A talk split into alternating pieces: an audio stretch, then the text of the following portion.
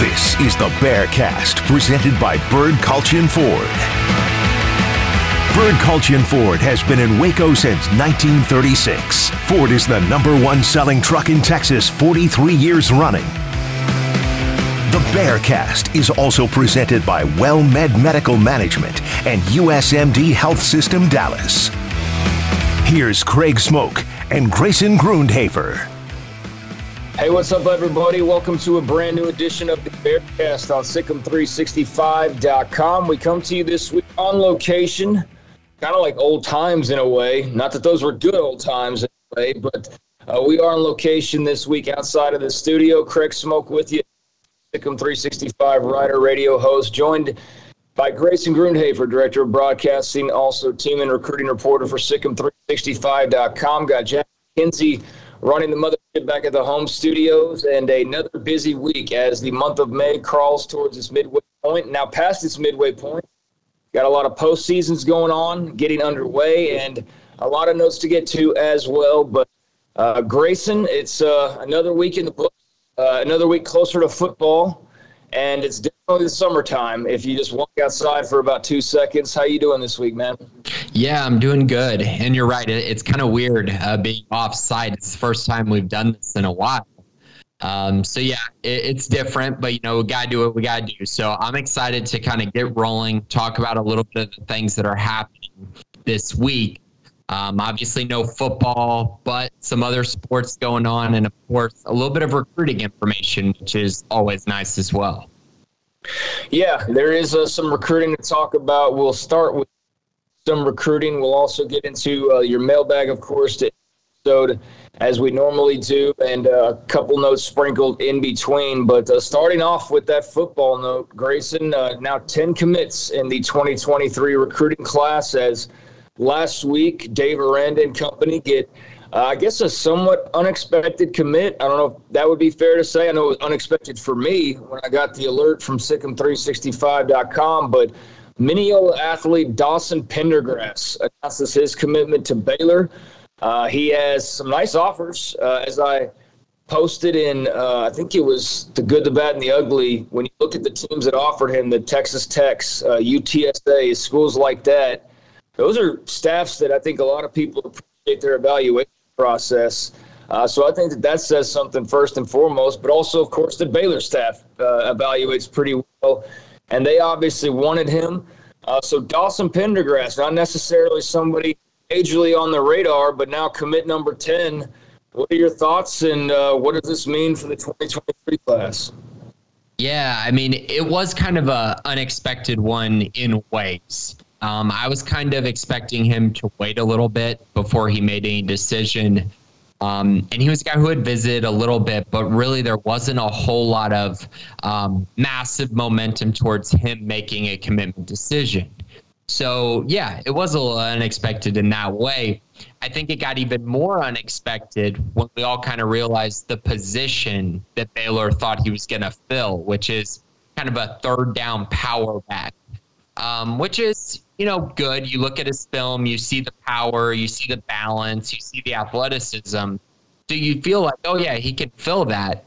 But you also see the tape and you see him being an elite defensive player as well, which linebacker is kind of where everyone, I think, thought he was going to play. But going through his numbers, I mean, over 4,000 yards rushing, 50 touchdowns, over a 1,000 yards receiving, 15 touchdowns. Those are just in the last three years. Um, also has 13 interceptions and 155 tackles. So he does it all at Mineola. And I mean, he's a very, very good athlete. And I think that's what the most intriguing part of his game is. And he's also a great culture guy as well. Very good kid, fits kind of everything Baylor's trying to build.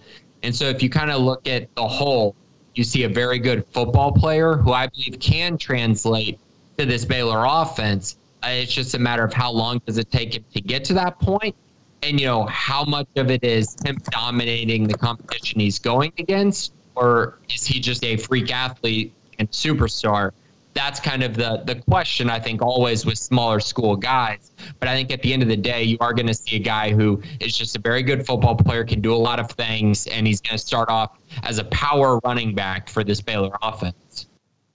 Yeah, looking at his offer list, uh, Arkansas, another school that offered him, uh, Air Force, Colorado State, uh, Texas Tech, as I mentioned, Indiana, UTSA, uh, a few others as well, North Texas. So, uh, nice little offer list. Definitely, like I said, some staffs that uh, I appreciate their evaluations and.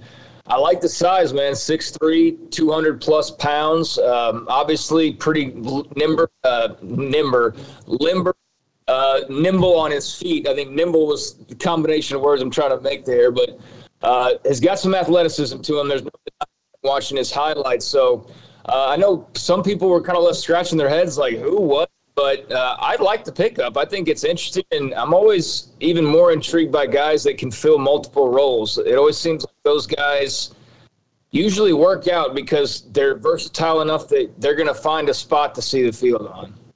Yeah, and I kind of think it's probably the best part about this is is that Baylor has a specific role in mind for mm-hmm. him. So they watch his film and they're saying, "Hey, he can fit this role and really come in and be able to make an impact in that way." It's not as much of what Rhule did, where it's like we'll get him on campus and just see what he can do. It's like we know he can do this. Now we just need to develop him into that. So I find that really intriguing. Um, and yeah, I think it's a good pickup. It is a little surprising the timing of it.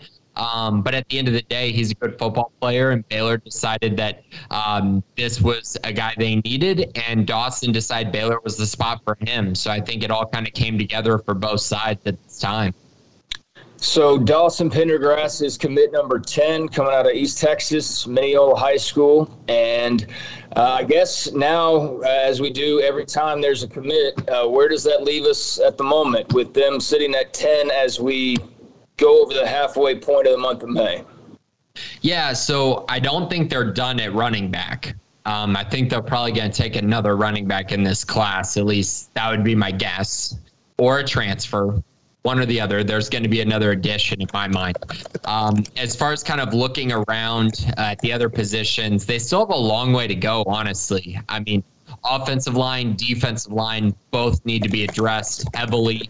Um, and then cornerback, cornerback needs to be addressed as well. So you're going to see a lot of uh, offers, a lot of visitors um, for those specific positions, and guys that Baylor is really going to make a conscientious effort to land.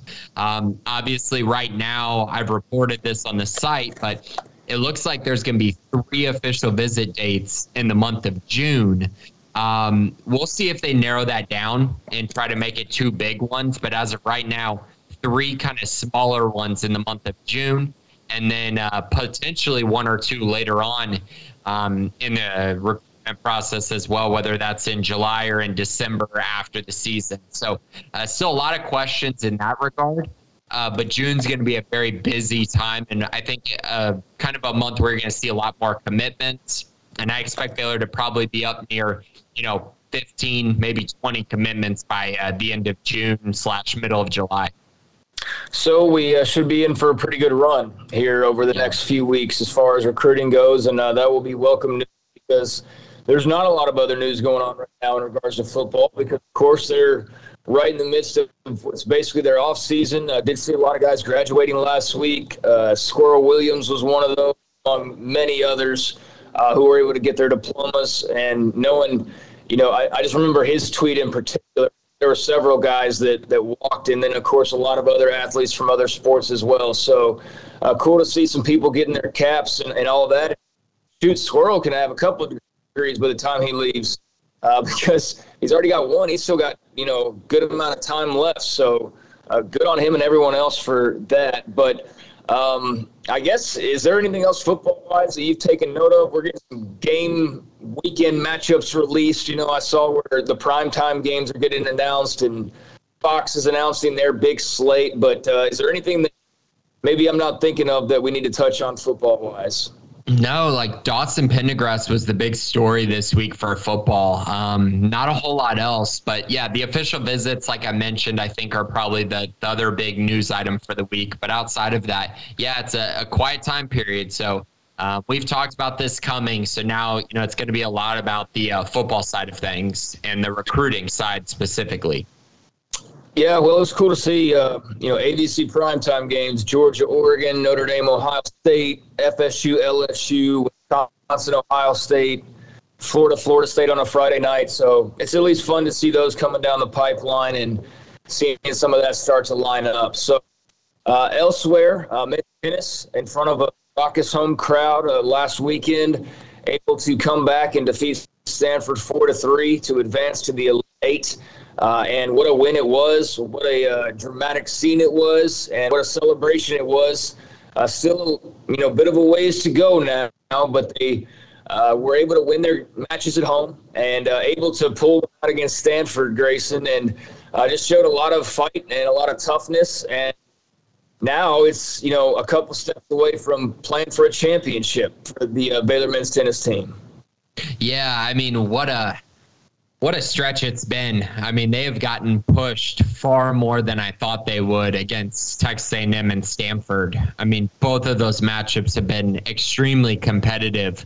Um, and so now, yeah, Baylor's got to play Tennessee, a team that beat them once earlier this year uh, at the ITA uh, championships way early in the season, in the indoor as well. So not even outdoor. So this is a familiar opponent, but on a different surface and two different teams at this point in the year. Uh, but I'm really intrigued by it. Uh, Tennessee is the number six seed. They're a very good program, a very good team. Um, and I think Baylor's frankly going to have to play better tennis than they have the first, you know, these past two matches. Um, they're going to have to play more like the team we saw uh, face TCU and face Texas during Big 12 play. So we'll see if they can get turned around. The good news is is they haven't played their best tennis yet, and so hopefully that means that this stretch run, you know, over the last three games, whether it's Elite Eight, Final Four championship, they can put their best product on the court. Because if they do, they do have an opportunity to win a championship here.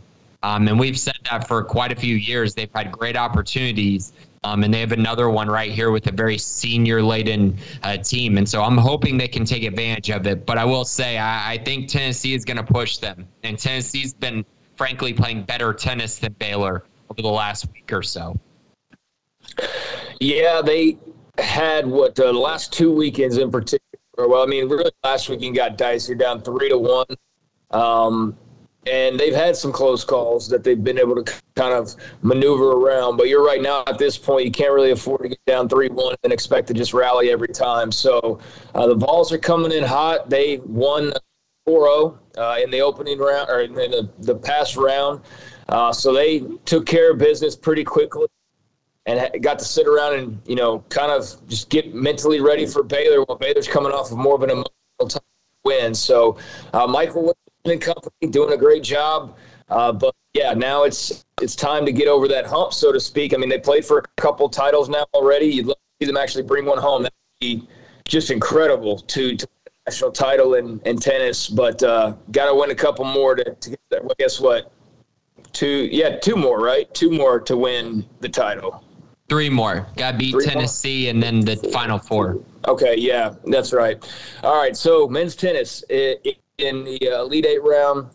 Uh, congrats to Michael Woodson and company on reaching this point. Now let's see if they can't bring home a championship. Uh, meanwhile, uh, you've got the NBA playoffs rolling along. Ish right out his Phoenix Suns. He got to see some mop up duty as the uh, Suns were down 40 plus to the Mavericks. As a Mavericks fan, I love to see it cool that Ish got to get like some mop up duty, and he made the most of it too. He came in there and had like ten and five in five minutes of action. Uh, but that was that was something else the other night, and Ish Wainright's NBA season comes to a close. Yeah, good for him. I mean, signed that two way deal earlier in the year. He's going to be on the Suns next year as well, which is really cool. Um, so I'm excited for him. He came in, had a nice little moment there in what was a terrible moment for his team. I mean, just one of the all time worst performances I've ever seen in a game seven or just honestly in a playoff game. Um, and the Mavericks played really well too. But yeah, it was nice to see Ish come in and be a bright spot on what was otherwise just a utter collapse by the Phoenix Suns, who honestly they were the best team in the league for pretty much the entire year, and then just showed up in Game Seven and laid an absolute egg.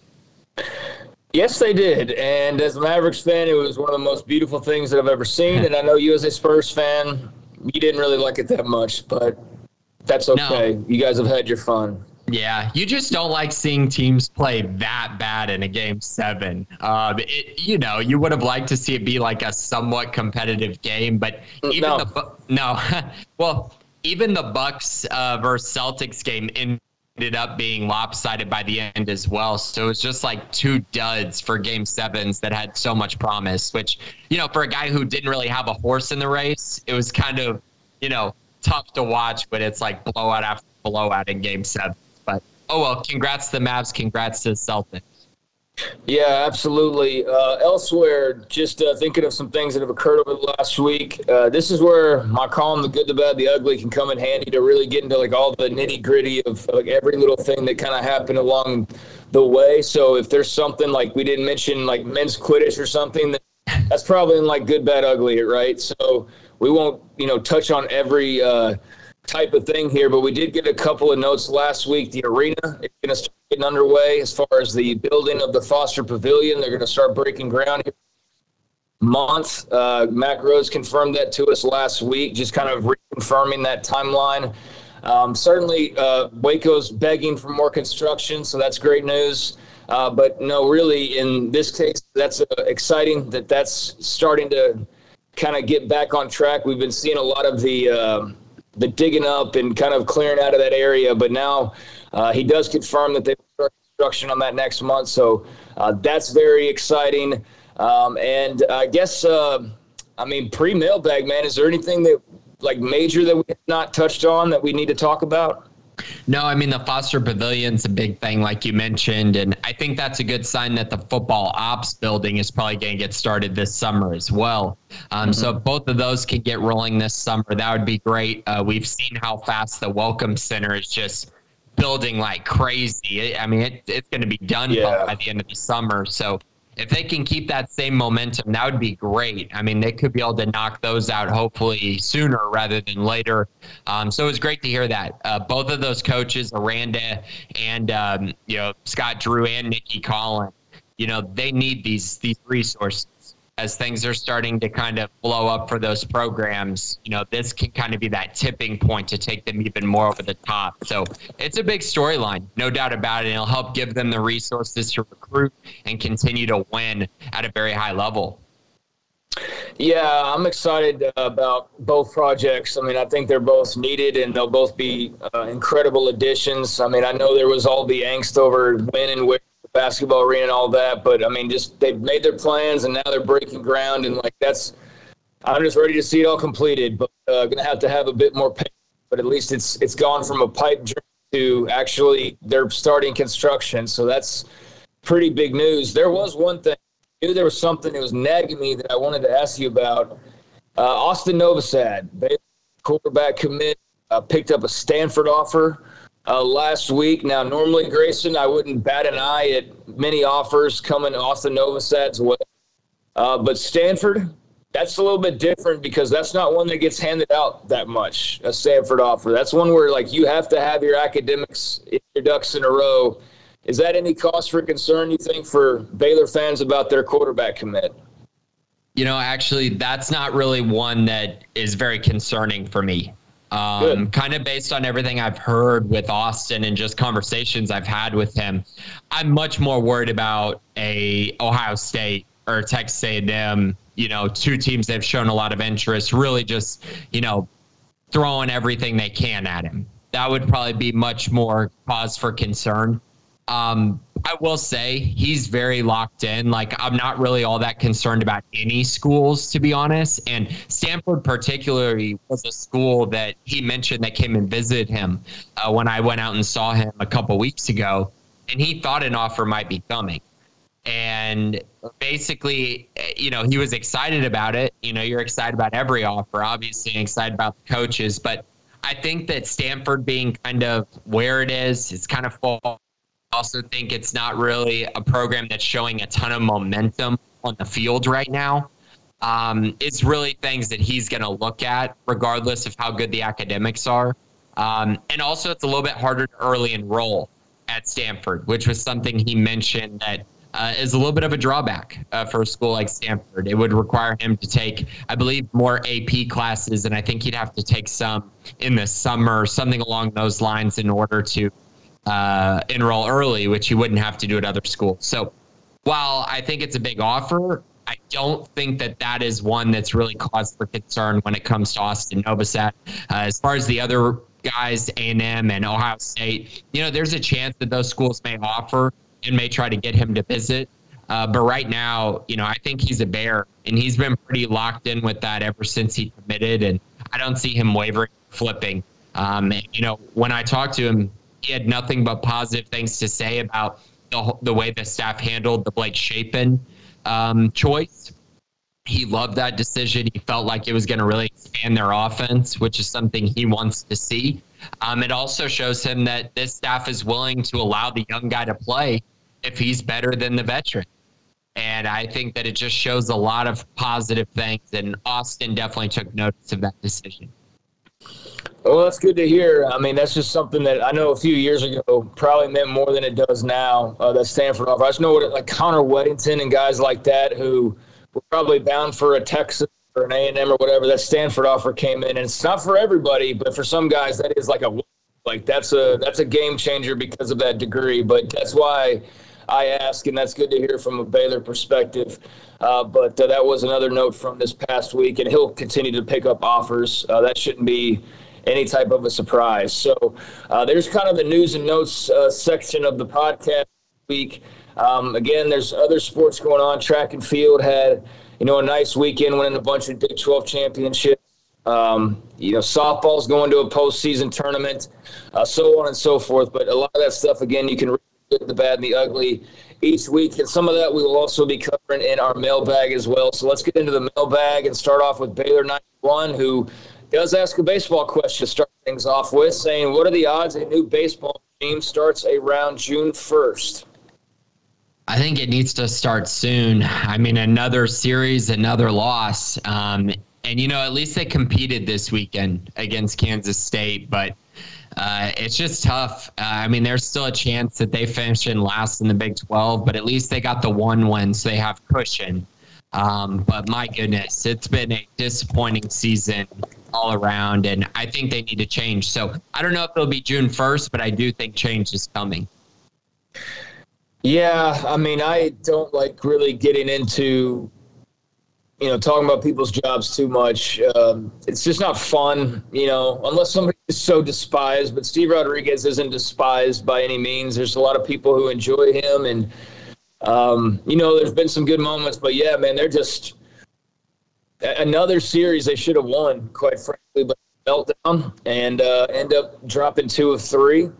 And uh, now they are barely hanging on to that last spot in the Big 12 tournament. And uh, if total chaos were to break loose this weekend, Kansas earns, you know, a sweep and Baylor somehow doesn't win one game, then they would be in the Big 12 tournament. Now, that's probably not going to happen. Uh, I think Kansas is not probably going to get a sweep, I don't think. And then I would think Baylor, well, I don't know about them winning a game. So yeah, it's going to be it's it's too close for comfort. And had they not had some blown saves and you know blown games earlier in the year, then they'd be living comfortably right now as far as you know being fully in the tournament and not having to worry about anything. But they do go this weekend having to you know basically feel like they have to win a game.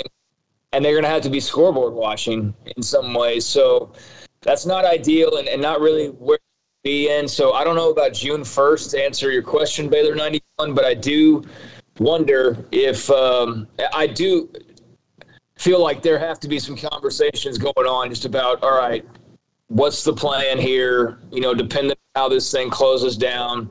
Um, because there's just, again, like we've been saying, there's just not a lot of momentum there right now. And, um, you know, the last weekend didn't help them at all. That was just a, an ugly way to kind of end things in, uh, in Manhattan. So we'll see, but I definitely think there are conversations at least uh, happening. We'll say that. Scotty B, the Baylor King, whether it is a former Baylor athlete or not, has inspired you the most recently? Um, geez. That's a good question. Do you have Inspire? one? Uh, no, I'm not not been inspired by any Baylor athlete lately. No. Um, I mean, there's some cool stories, but uh, inspired, no. I have one. Yeah, you know, I, I'd love to say someone like Abram Smith, who just went from hardly playing, tearing his ACL, being injured, to being all-time leading rusher in Baylor history for a season. Um, that's pretty inspiring and pretty crazy. Um, but you know, I, I, it's so hard to say one has inspired me. And the reason why I say this because Ish was kind of in no man's land. I feel like, and then he found his way back to the NBA. Wasn't even playing for a while, and then got this opportunity and has taken the most of it. So you know, I give Ish a lot of props because I didn't think Ish was you know, one of the better Baylor players I've seen in my time.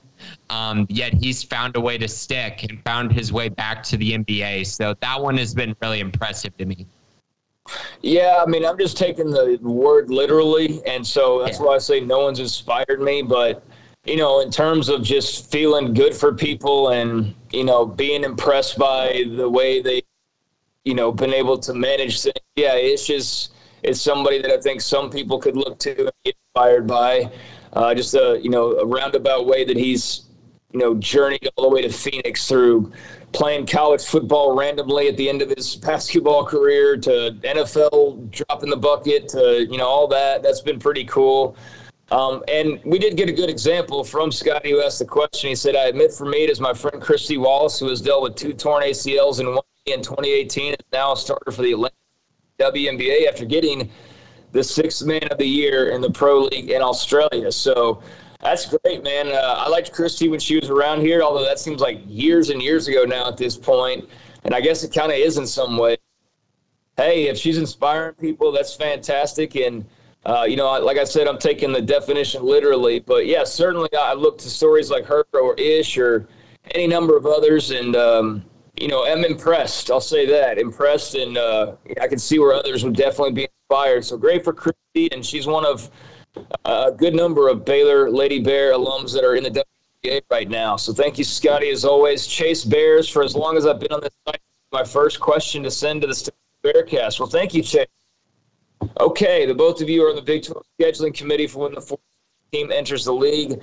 How would you schedule the season out? Would it be split East West conference, or would it be a conference with 14 teams, no split? Or would you choose pods? Pick either and then lay out the schedule the year 2023. How would you rotate the teams in 2024? Yeah, so I mean, we've talked about this a little bit, and I think for us, it's about keeping the Texas teams together and then kind of adding the West schools to that mix. Um, and then everyone else is on the other side. So I guess that would be what Baylor, Texas, TCU, Texas Tech, uh, BYU, Houston, and I'm missing one. Oklahoma State. Oklahoma They'd State. The, yeah. Yeah. They'd be in that one as well, and then the rest on the other side. Um, and so you would play all this, all the uh, teams in your, um, I guess, division and then you'd play what would that be? Uh, six. You'd play three teams from the other side, and I think it would just rotate just like the SEC does it now. You know, you rotate every year between those three three different teams from the other side, so you're not playing the same team every single year. Um, and I would not do locked in rivalries on the other side since you're playing all your rivals in division. Um, and the reason I say that is because you get stuck with what is it? A and M plays Vanderbilt every single year or something ridiculous like that. Um, so yeah, I think that's kind of how I would lay it out, and I think that's how I would divvy it out throughout the the coming years as far as the schedule rotation would be the six in your division, and then the three three on the other side rotating. Yeah, uh, I, I've gone back and forth on this because I think you probably do need to have divisions, but then there's this whole, hey, we don't need divisions for championship game anymore. So that's where it's kind of gone for a loop. And well, if you don't have to have divisions, then I mean, I'm kind of all for just you know some other format. Now, exactly how you would do that, I guess it would be similar to the NFL, where I mean, basically, you're going to have to have standard opponents every year, no matter what, whether they're in a division or not. Just because it just makes it easier to schedule out. So yeah, I mean, I would go with you have to play TCU every year, and you have to play Texas Tech every year. You play the Texas teams every year. I mean, I think that that just makes sense. You, you play the Texas teams every year, and then with whatever's remaining, I mean, there's the five other schools, quote unquote, other if you were to do it that way. Um, I just think you, you know, if you've got two other games, then UCF and ISU are one year, and then you home and away it, and then you do Kansas, Kansas State one year and home and away it, and then you do West Virginia, Cincinnati, and you home and away it. That would be probably the the best bet. But again, it would depend on the number of games. So be one, two, three, four, five. If they're playing, how many? They've been playing nine conference games. How many conference games are they playing? That's the other. That's thing. a good question. Yeah, because so- the SEC plays eight. Yeah, and they've been playing nine, but do they want to continue playing nine? I mean, nine's been more of a necessity, but if you're going to be back at 12, well, you can't play everybody. So are you still going to play nine? I don't know. Um, so that kind of complicates things a little bit more. Well, so we're not going to be able to get the exact formula for you. If it was up to me, um, it would be yeah an east-west thing. If you do a split, again, you don't have to do a split, but if you do it, then yeah, I think you would be east-west. Um, but I don't know, man. I kind of like your idea of not doing a split. And the reason Yeah. I say that is because you end up having that South, Big 12 South, Big 12 North thing where the North is just terrible and the South is just, you know, having three 11 win teams in it like they did that one year. So that's the only hard part with that. Now, even if you don't do a division, though, you still have to play everyone and it's still luck of the draw with who you play. Um, but I kind of like the idea of doing no division. You just rotate the schedule each year. I still like playing nine conference games, though. I prefer that. Um, so I think I'd go with that. Three non con. One of those has to be a Power Five opponent. You play your nine conference games. The top two teams in the conference go to the Big 12 championship. Yeah, I think that's where I am too. Um, divisions are cool; they're fine, but yeah, with the with the recent talk, I just I don't know if they're necessary now at this point um, with the way the Big Twelve is going to be set up. Because you're right, like there, if you did it with like one year, it's like the Kansas schools, Iowa State, Virgi- West Virginia, Cincinnati, UCF, like give me the other side of that all day long. That other side with Houston and Baylor and Oak State and Tech, like, like come on, that would that would be a little lopsided most likely. So yeah, I say no divisions, uh, just 14 teams, and however you set that schedule. I, I obviously don't have that in my head right now how exactly you would do that, but uh, yeah, no split and just rotate. Um, how I would choose pods, I think Baylor's got to be with uh, TCU, Tech, and Houston. I mean, that just if you were to do pods, that's got to be. But then again, is it 12 teams, three 14 pods, two 16 pods? Like, I don't know. Whatever the pod format would be, you got to be with the Texas schools. I'll just say that. Yeah, I agree with that. I agree with that. Yeah. Um, let's see. Uh, pick either schedule for 2023. How would you rotate the teams 2024? Well, we kind of talked about that. Yeah, like I- I don't know exactly how I would rotate. Um, just I don't know Baylor, Cincy, West Virginia Tech, TCU, KSU, and then the next year you play Houston, KU, UCF, Oak State, ISU. I don't have an exact format for what I would care to be there, but yeah, I think I am anti uh, division and more about the dice roll and try to play as many teams as you can. Um, but I, I don't have a good idea on rotating right now. Exactly? Yeah. I think that's hard to predict, to be Yeah. honest, um, how they would do that. But I do think you need to have your every year opponents, you know, whether it's two or three that you play every single year. Um, I think that just builds rivalries. It builds a better conference when you have those kind of storylines. Um, but I'm kind of digging the idea of doing no divisions because we've seen just how south those can go at times. I mean, like you look in the SEC, you know, the SEC West has been a juggernaut while the SEC East has been down for a while outside of, you know, Georgia. Um, and so you just get those situations. And I just, I don't really like those situations. It's not fun for anyone when, you know, a school that's nine and three is making the title game and the teams on the other side, there's like three 10 win teams. Like that, that's not fun for anyone. Well, look at last year. It wouldn't have been Baylor, Oklahoma State.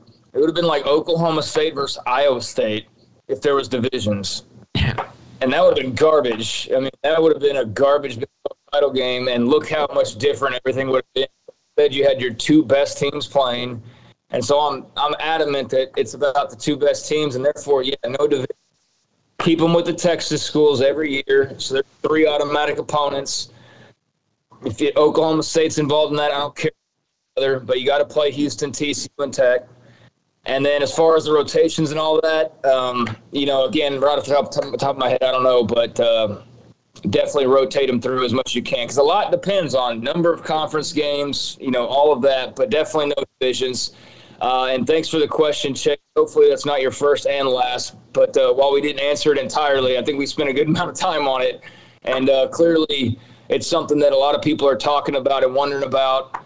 Uh, but still, there's two more years of Oklahoma and Texas as well. So that's still part of the deal. We're not even counting them in this mix for uh, you know the next couple of years as well. But yeah, in 23, 24, that'll be very interesting. I know they're sorting through a lot of that right now. So I think you kind of get the gist. Um, no splits, Texas schools, and then kind of the rest of it we'll have to kind of play it by ear a little bit more.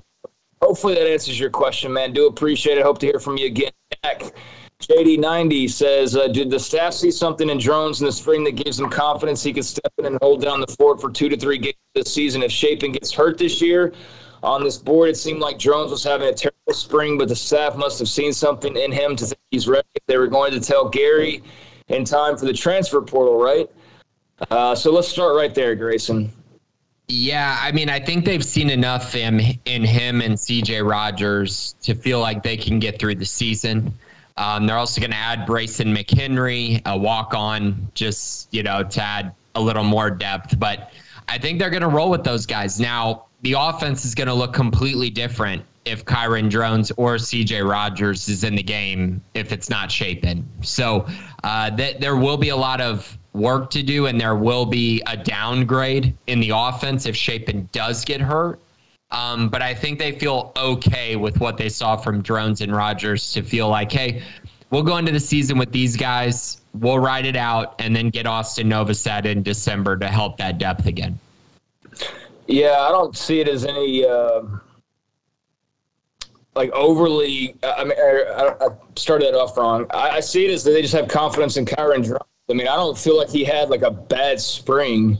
I don't really feel like that that was the case. I mean, I granted didn't watch him a whole lot, but I mean, what I saw seemed okay. Um, but I'll leave it to others who may have thought otherwise. But I, I didn't think he had like a terrible spring. Uh, also, does C.J. Rogers get a Scully?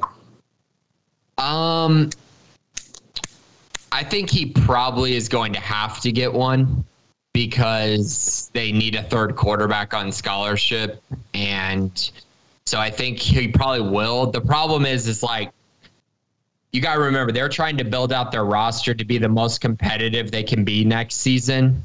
And so if that means deciding between taking a walk on, I mean, a transfer wide receiver or putting a walk on quarterback on scholarship, I'm not sure what that decision will be.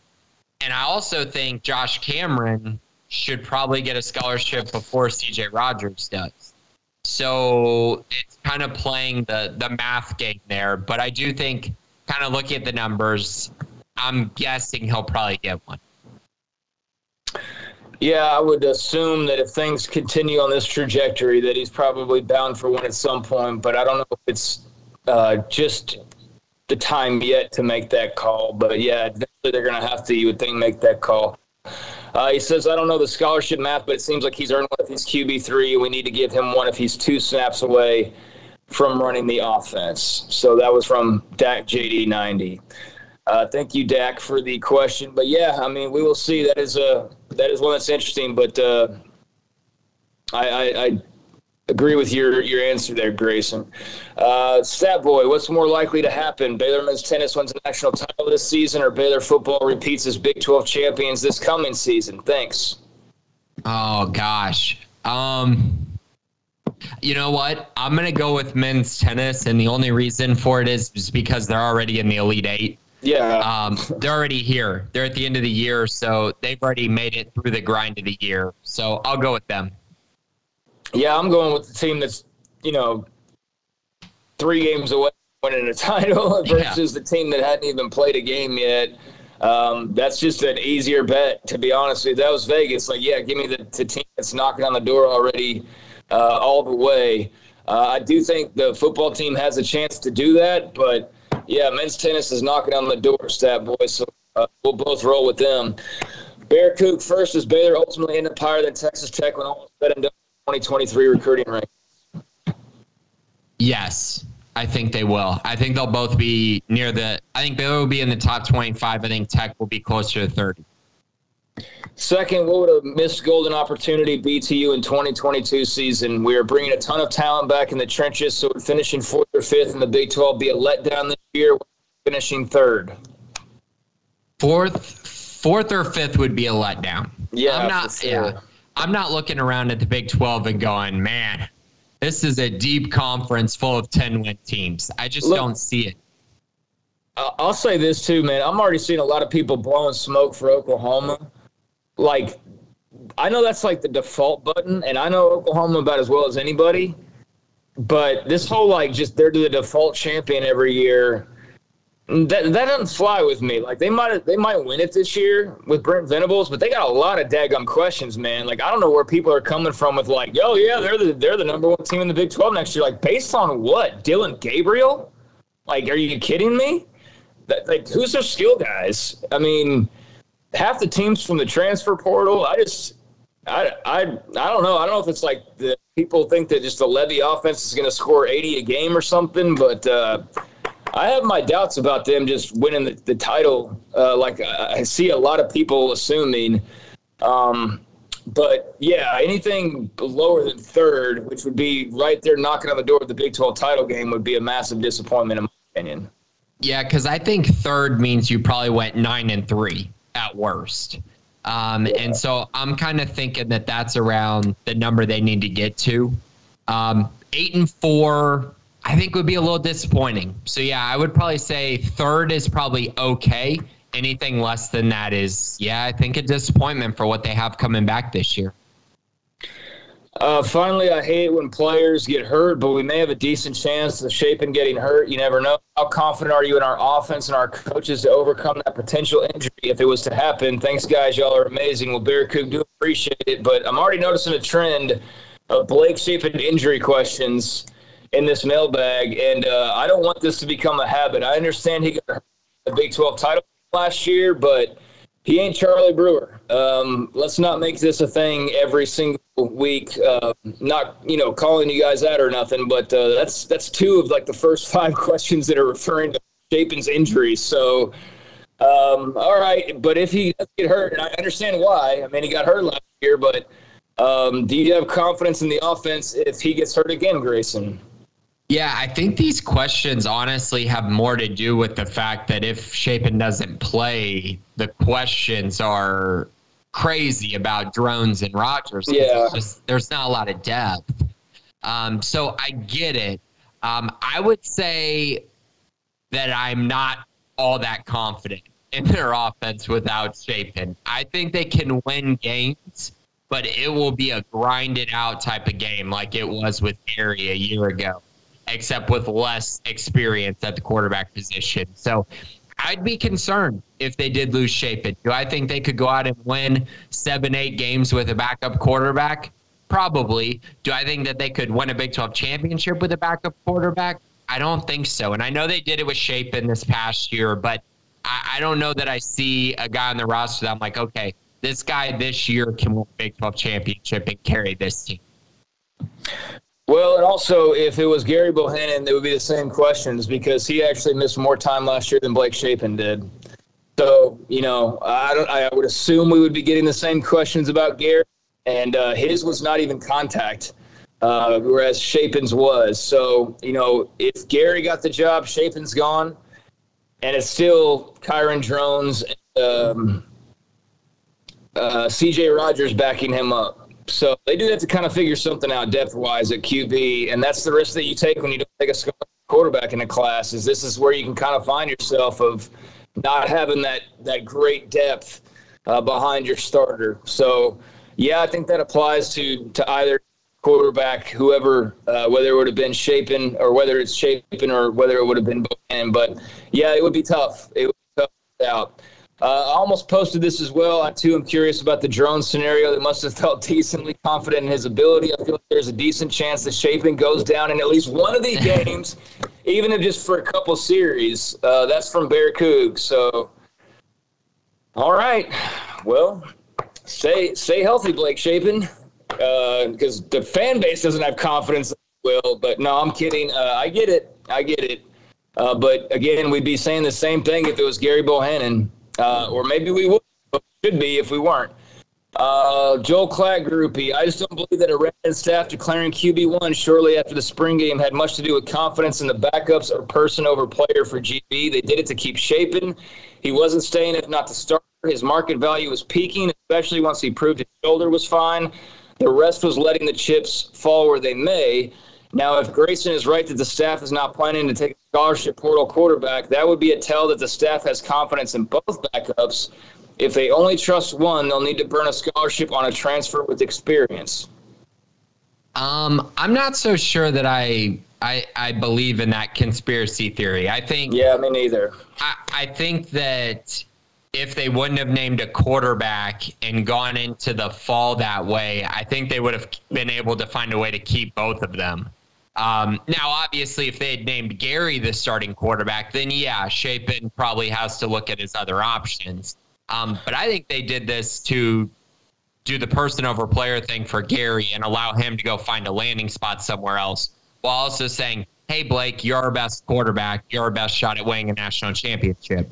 So I think that's why they did. To be honest, I don't think it was just to keep Shapen. I mean, obviously they named him because they felt like he was the best option. It wasn't just so like we just need to keep him. He's not great, but he's a little bit better than Gary. I, I, that's how I'm reading this, and I, I don't believe in that. Now, as far as the other part, um, the whole transfer portal part, I think there's a chance they could take a quarterback in the portal, but I'm just not seeing it right now the way they've kind of structured their scholarships with um, Kyron Drones and Austin Novosad, I just I think they're gonna you know grind it out this year, try to find ways to keep their quarterbacks healthy. I think they have enough faith in their backup quarterbacks to get through this year, and then again they'll get Novosad in uh, December. So yeah, I think that's kind of where they're at at the quarterback position right now, and they feel great about Blake Shapen as the starter. Yeah, I mean, I don't really I mean, I see where he's coming from, but I don't really get the whole. They did it to keep Shapen. but you just say just discard Gary, Like, see, dude. I don't know. I, I, I don't. I'm not sure. I have to probably reread that again, but I, I yeah, I think they definitely want to keep Shapen. I, like, I don't think you name a starting quarterback just to keep the guy on campus. Like, there's too much at stake to do that. Like, this is not a game you could play around and just like fiddle faddle with you know, roster spots and just whatever. Like we've seen chaos break loose. You have to be fully prepared. I don't think they wanted to lose either guy, but the reality of it is is that they were bound to either way. So if you think Shapen's better, then yeah, you want to keep Shapen. If you think Bohanon's better, then you name Bohanon the starter and you lose Shapen. But either way, you're losing a guy, right? So I don't think there's like a really anything more to it than that, quite frankly, is they did a service to both guys and they named who they think's the player at the end of the day. And it just so happens that it creates a little bit of a problem depth wise. But again, they would be facing that if Gary Bohanon was the starting quarterback right now. So um, kind of damned if you do, damned if you don't. Anyway, unless you want to play the game and take it into fall and then have a disgruntled guy sitting on your bench and maybe transferring midseason because he's not seeing time because that's how it would play out probably the other way. Or you hope for the magical scenario where they both get hurt like last year and they're both forced to stay, which the odds of that are ridiculous. And planning that is ridiculous because you can't plan that. So, yeah, I mean, um, uh, it is what it is, I guess. Doc Crow, how are you feeling about tennis with their performance so far? Uh, I think we're feeling pretty good about it, Grayson. Yeah, I feel good about it. I mean, I mentioned that you know, they haven't looked as good as Tennessee Yeah. in these past two rounds. Tennessee has only dropped one game in their last, or one set, I guess, in their last three matches during the NCAA tournament, um, whereas Baylor's looked far more shaky. Uh, but I will say they're grinding and they're finding ways to win. And like I said, I think the fact that they haven't played their best tennis yet might be a good sign. It might be one of those things where they finally play their best tennis against Tennessee and then in four. I'm hoping that's the case because if they play like they have against A&M and against um, Stanford, then I think they'll probably lose to Tennessee on uh, Wednesday or Thursday. Doc Crow, when do you think the 24 class will be full by? Wow, 2024? They haven't even, they have what, one commit for 24? Right. Um, you're going to be waiting until probably December of 2023. 2023. Yeah. So 18 months, uh, give or take, whatever. Uh, if you meant the 2023 class, I'm assuming that's what you meant. Um, December of 2022. Um, it'll probably be full by then, but like I said, I think they'll get a big chunk this summer. I really do. I think they'll make a lot more strides towards getting to that 20 number. Um, and I think that's around the class size. Um, could be a couple spots bigger. Um, but yeah, I think by the end of the summer, you'll have a much better idea of what this 2023 class is going to look like in totality. Thank you, Doc. Tim Bear, please ask how much better is the Baylor offense predicted to be now that we have Shapen as quarterback? Yeah, so I actually got a question about this in my chat uh, this week.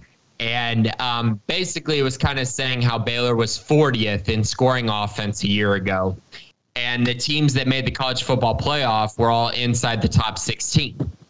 Uh, so Baylor's got to make a jump, it seems, at least to get on par with the teams from a year ago. I'm going to say I don't love points per game because a lot of times it's um, kind of comes down to how badly you beat your non-conference opponents. Like you hang 60 on those dudes, and then that really jumps up your scoring. But I think overall, Baylor will probably get to around 36, 37 points per game this year, um, which would be a huge upgrade and would put them inside the top, right around top 15.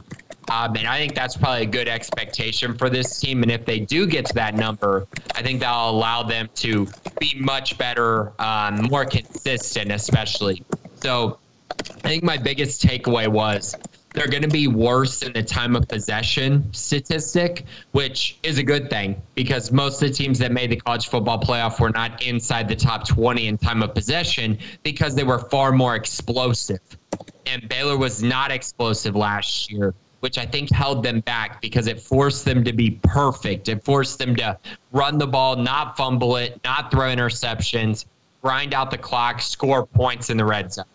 This team, I think, will be able to do that. But I also think they'll have much more home run ability, which really kind of covers up the mistakes of having to go, you know, 11 plays every single time you score a touchdown. If you can narrow that to having, you know, a couple drives where it only takes you, you know, five plays or three plays, I think that'd be a huge upgrade. And I think that's what you're getting with Blake Shapen at quarterback. Yeah, I agree. I think it's more of the big playability and uh, more of the quick strike uh, capability, uh, whereas it was sort of very plotting at times, you know, grinding out, like he says, like 11, 12 play drives. Um, you know, three plays for a first down, three more plays for another first down, you know, kind of. I do think it'll be like first down, second down, first down, second down, first down, you know, kind of like that. So, uh, yeah, I definitely think there's a little bit more explosiveness um, in the passing game in particular, and that can set up some more explosiveness in the explosiveness via the running game well. Uh, so that's I think we both see eye to eye on on kind of where he's he's bringing them offensively. Yeah, I don't know about scoring 50 a game or anything crazy. I don't know if we do a shootout every single week. Defense still going to be their bread and butter, but I do think they can compete probably better in shootouts this year with Blake than versus Gary. I, I would think so. Um, but, you know, we will see. Um, but a lot of Blake, Blake Shapen, you are in the spotlight, son. You are definitely in the spotlight now as QB1. So uh, hopefully he's, you know, fully prepared and fully ready. I believe he is. Otherwise, I don't think they would have named the starter or named him the starter if they didn't feel like he was capable of doing it. I think that's the bottom line.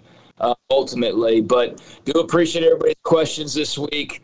Uh, some familiar faces and some not so familiar faces, and hopefully, if you're one of the new faces, then uh, definitely hope you're a part of the party moving forward. But Grayson, anything before we no, that's just a great way to end it right there. Is just kind of saying, you know, if you haven't asked questions in the past, or if you do ask questions, please ask more. Uh, because as we get through the summer, y'all's questions really get us thinking and, and really debating and getting more conversation going. So uh, please ask questions if you have any. If you've never asked a question before, please give it a try. I promise we won't get mad at any question that is asked or say anything about it. We'll answer it to the best we can. Um, and if you do ask questions already, please continue it because we love to answer them.